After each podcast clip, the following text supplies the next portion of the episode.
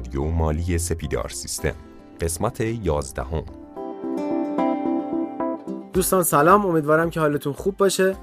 با توجه به اینکه یکی از شنوندگانمون درخواست داشتن که در مورد سایر مالیات ها هم صحبتی داشته باشیم امروز می‌خوایم با حضور استاد رستگار در مورد مالیات بر ارث صحبت بکنیم.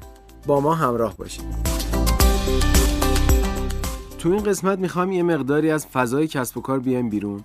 و در مورد مالیات های مختلفی صحبت بکنیم که هممون تو زندگی روزمره باهاش سر و کار داریم. یه موضوعی که حالا برای هممون احتمالاً پیش خواهد اومد یا تا الان پیش اومده مالیات بر ارث هستش که امروز می‌خوایم در موردش یه مقداری بیشتر صحبت بکنیم. در خدمت آقای رستگار عزیز هستیم که مثل همیشه ما رو همراهی می‌کنن. سلام استاد در خدمتون هستیم. سلام مجدد خدمت شما و همه بزرگوارانی که پادکست رو گوش می‌کنن. خیلی نکته جالبیه که بدونیم بحث مالیات بر ارث بعضی از بزرگواران به ما میگن که آقا به درد ما که نمی‌خوره. ما فقط مثلا حسابدار شرکتیم.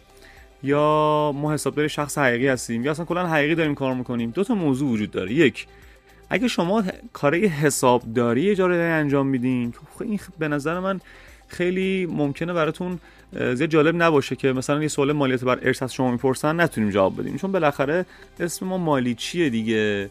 و توقع از ما میره که یک جورایی از قوانین سر در بیاریم. دومین نکته اینه که بالاخره اتفاق دیگه روز پیش میاد. ما اگه قوانین مالیات بر ارث ندونیم متاسفانه زیاد نمی‌تونیم از باب احقاق حقمون زیاد کاری بکنیم.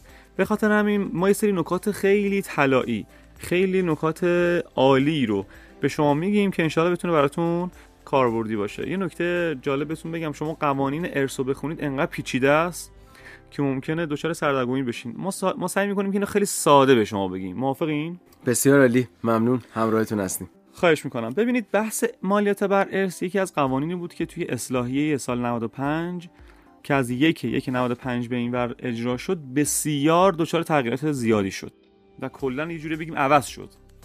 من تفاوت های قانون ارث جدید یعنی از یک یک 95 به این ور رو و قدیم رو یعنی تا آخر 94 رو خدمتون عرض می‌کنم و می‌بینید که چقدر تفاوت داشته این دوتا قانون با هم. اولا که تو قانون قدیم مبنای ارزشگذاری اموال اموال متوفا. اینطوری بود که حین الفوت محاسبه می‌شد. یعنی چی؟ فرض کنید سال 82 یه نفر فوت می‌کرد و مثلا چند تا ساختمون ازش به ارث رسیده بود چند تا ماشین. و ورا سال 82 بیخیال شده بودن سال 94 رفتن دنبال پیگیری کار ارثش. مبنای ارزش گذاری تاریخ فوت بود یعنی همون سال 82 اما الان چی؟ الان یه نفر یک یک 95 فوت بکنه وراس سال 1409 برن دنبالش مثلا. متاسفانه کدوم مبناه؟ سال 1409 و الان هم شرایط جوری که می‌دونید دیگه قیمت روز به روز در حال افزایشه. خیلی از افراد اینو نمی‌دونن این قانون رو نمی‌دونن و میرن 20 سال بعد دنبالش. متاسفانه دچار مالیات های سنگینی میشن. پس نکته اول مبنای ارزش گذاری اموال. تو قانون قدیم حین الفوت بود روزی که طرف فوت می‌کنه.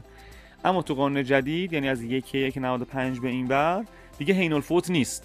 تاریخ اصطلاحا انتقال به وراسه یعنی وراس هر زمانی که برن دنبالش اون زمان ملاک و ملاک و معیاره بهتر هستش که ما هر چه سریعتر احسن. کار مالیات اون حالا ارث رو سریعتر انجام. دقیقا درسته. مرسی. نکته دوم چیه؟ تو قانون قدیم تمامی اموال متوفا ارزش ریالی می‌شد.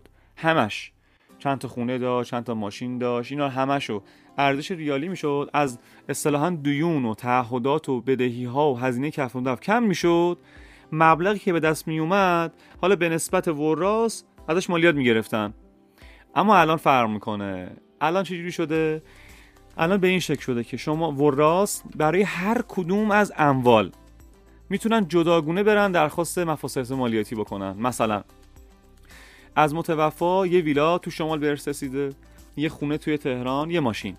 می‌تونن برن تکلیف اون ویلای تو شمال مشخص بکنن مالیاتش پرداخت کنن نقل و انتقال انجام بشه. پس کیس به کیس می‌تونن این کارو انجام بدن. که این قبلا امکان پذیر نبود. مرسی دقیقا. قبلا همش بعد یه کاسه جمع می‌شد ریالی می‌شد منهای اونا می‌شد و مشخص می‌شد. الان نه الان خیلی جالب شده چون مثلا ممکنه وراس بگن آقا ما ملک فلان رو می‌خوایم تکلیفش مشخص بکنیم. ولی ملک فلان رو نمی‌خوایم.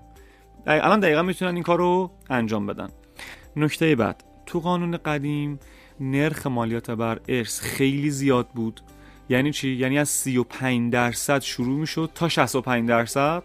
برای ورث طبقه اول 35 درصد بود. جالب بدونید. از نظر قانون مالیات مستقیم و قانون مدنی تو ماده 862 قانون مدنی و ماده خدمت شما شود که 18 ارث.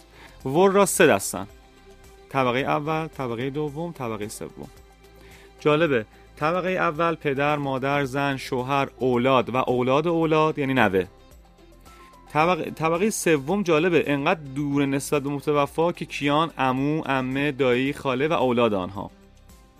اما طبقه وسط کیان یعنی طبقه دوم کیان اجداد یعنی پدر بزرگ مادر بزرگ برادر خواهر و اولاد آنها. پس این سه طبقه رو ما داریم. حالا تو قانون قدیم طبقه اول 35 درصد بعد مالیات می‌داد. طبقه دوم 45 طبقه سوم 65 ولی تو قانون جدید نرخ خیلی اومده پایین. مثلا مثال براتون می‌زنم. مثلا از املاک میاد اگه مثلا یه مغازه‌ای باشه یه هفت و نیم درصد از بابت نقل و انتقال یعنی نرخ یک و نیم برابر ماده 59 چون ماده 59 میگه یه 5 درصد نقل و انتقال ازت می‌گیرم یه دو درصد سرقفلی اینا یک و نیم برابر میشه. می‌بینید چقدر کم شده؟ یعنی 35 درصد یه دفعه شد مثلا یه 7 درصد یه 7 نیم درصد یه 3 درصد. نرخ خیلی اومده پایین.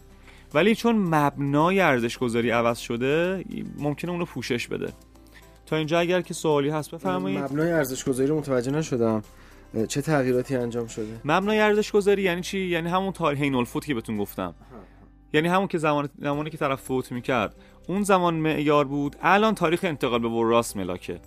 که اگه مردم ما این قوانین رو بدونن قطعا زودتر میرن پیگیری می‌کنن دنبال کار ارثشون. اما یه تفاوت دیگه هم داره قانون قدیم و قانون جدید. تو قانون قدیم یه سری ببینید الان یک فردی که زنده هست یه پولی تو بانک بذاره. سودی که می‌گیره معاف از مالیات درسته؟ درست. الان خیلی جالبه. همون آدمه فوت که بکنه تو قانون قدیم از سپرده و سوداش مالیات نمی‌گرفتن. اما الان مالیات می‌گیرن. سه درصد. سه درصد سپرده و سودهای بانکی به عنوان مالیات از وراس اخص میشه. این هم یه, هم یه تفاوت. یه تفاوت دیگه هم داره. ببینید تو قانون قدیم ارث اول نکته بهتون بگم مالیات بر ارث مرور زمان نداره. یعنی چی؟ یعنی اگه یه نفر 20 سال پیش فوت بکنه 50 سال پیش فوت بکنه مالیات بر ارث پرداخت نشه تا هر زمانی که شما فکرشو بکنید سازمان امور مالیاتی می‌تونه از وراس اینو بگیره. نکته مهم بود. دومین نکته مهم اینه که تو قانون قدیم مهلت تسلیم اظهارنامه 6 ماه از تاریخ فوت بود. و اگر که ظرف اون 6 ماه وراس پر اظهارنامه نمی‌دادن 10 درصد جریمه می‌شدن. تو قانون جدید این 6 ماه شده یک سال. یعنی یک سال از تاریخ فوت فرصت دارن که اظهارنامه بدن. جالبه تو قانون جدید اگه تو این یک سال اظهارنامه ندن جریمه نمیشن. اما قانونگذار یه چیزی دیگه گفته. گفته من اینا رو جریمه نمی‌کنم. فقط اگر دویون تعهدات و هزینه کفن دفت داشته باشه من اینا رو دیگه قبول نمی‌کنم. فرض کنید یه نفر سال دو دو 95 مثلا فوت کرده. خب چون سال 95 به این بره یک سال فرصت داره دیگه درسته؟ یک سال فرصت تسلیم اظهارنامه است. تو این یک سال مثلا فوت کرد ما ترک ما ترک یعنی هر آنچه که از متوفا به جا مانده. ما ترک مثلا 12 میلیارد تومنه و 3 میلیارد تومن هم بدهی داره این آدم به بقیه. چک داره بیرون. اگه تو این یک سال اظهارنامه ارائه نشه دیگه متاسفانه اون 3 میلیارد مورد پذیرش داره ای نیست. پس خیلی مهمه دوستان من پرونده هایی دیدم که از این قوانین اطلاع ندارن و دچار ضرر های زیادی میشن اینا رو باید دقت بکنید. اگه سوالی نیست من نکات بعدی رو بگم خدمتتون. یه سوالی که برام پیش اومده این هستش که وراس چه اقداماتی رو باید بعد از فوت انجام بدن؟ حالا هم بازه های زمانیش رو برامون توضیح بدین. همین که مراحل اون اقداماتی که باید انجام بشه. ببینید زمانی که یک فردی فوت می‌کنه گواهی پ... گواهی فوت باید از طرف طرف پزشک این ارائه بشه. یعنی پزشک میاد بالا سر مرده میاد نگاه می‌کنه که ببین علائم حیاتی اگه نداشته باشه اصلا گواهی فوت صادر میشه. جالبه بدونید وقتی یک نفر فوت می‌کنه کد ملی این آدم هم توی کل سیستم بانکی کشور قفل میشه. یعنی به محض اینکه گواهی فوت صادر شد. دیگه تمامی حسابهای بانکی بلوک میشه تا زمانی که اصطلاحا حصر وراثت انجام بشه و وراس مالیاتش رو پرداخت بکنن. بعد دیگه حساب بانکی آزاد میشه. دو دیگه نمی‌تونه ملک و املاک ایشون منتقل بشه. بازم کد ملیشون توی دفاتر اسناد رسمی همش بلاک میشه و کلا قفل میشه و کلا تا زمان تعیین تکلیف مالیاتش و حصر وراستش اینا مشخص نشه نمی‌تونن نقل و انتقال انجام بدن. وراس بعد از فوت بعد برن دادگاه.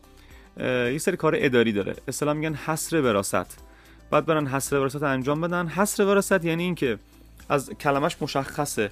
از محصور شدن میاد. یعنی اموال و دارایی متوفا حصر میشه یه جا تا زمانی که اقدامات انجام بشه. هر وراس هر کدوم از وراس بیاد تعیین تکلیف بشه برای ارثش مالیاتش پرداخت بشه.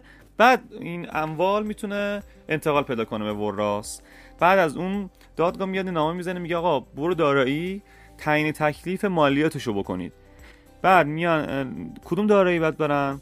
اقامتگاه اون فرد متوفا هر جایی که بوده آخرین اقامتگاهش. مثلا فرض کنید خونه متوفا تهران پارس بوده توی تهران.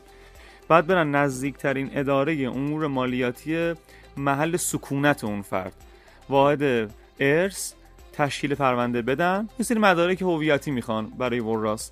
اونا رو که تقدیم حوزه مالیاتی بکنن به نسبت سهم ارثشون مالیات مشخص میشه. و اون مشخص که شد دیگه می‌تونن مثلا حساب حسابای بانکیشو آزاد بکنن یا نقل و انتقال انجام بدن. اینکه وراس توی کدوم از اون طبقه بندی های ما جا می‌گیرن رو سازمان امور مالیاتی تشخیص میده یا مرجع دیگه هستش که چه شخصی ارث برنده هستش. مرسی. ماده همین 18 قانون مالیات مستقیم و همون ماده 862 که خدمتتون عرض کردم طبقه بندی مشخص کرده. جالبه بدونید اگر از افراد طبقه اول که گفتیم کیا هستن فردی نباشه طبقه دوم ارث می‌بره. یا اگر از طبقه دوم دوباره فردی نباشه طبقه سوم ارث می‌بره. به همین شکل. پس نتیجتا اگر یه از طبقه اول مثل پدر، مادر، زن، شوهر یک نفر هم باشه اون یه نفر ارث می‌بره. اما فرض کنید طبقه اول کسی نیست. طبقه دوم. طبقه دوم کسی نیست. طبقه سوم. به همین ترتیب. چک کردن این موضوع با سازمان امور مالیاتیه بله سازمان چک هست این طبقه یا دقیقا همینطوره.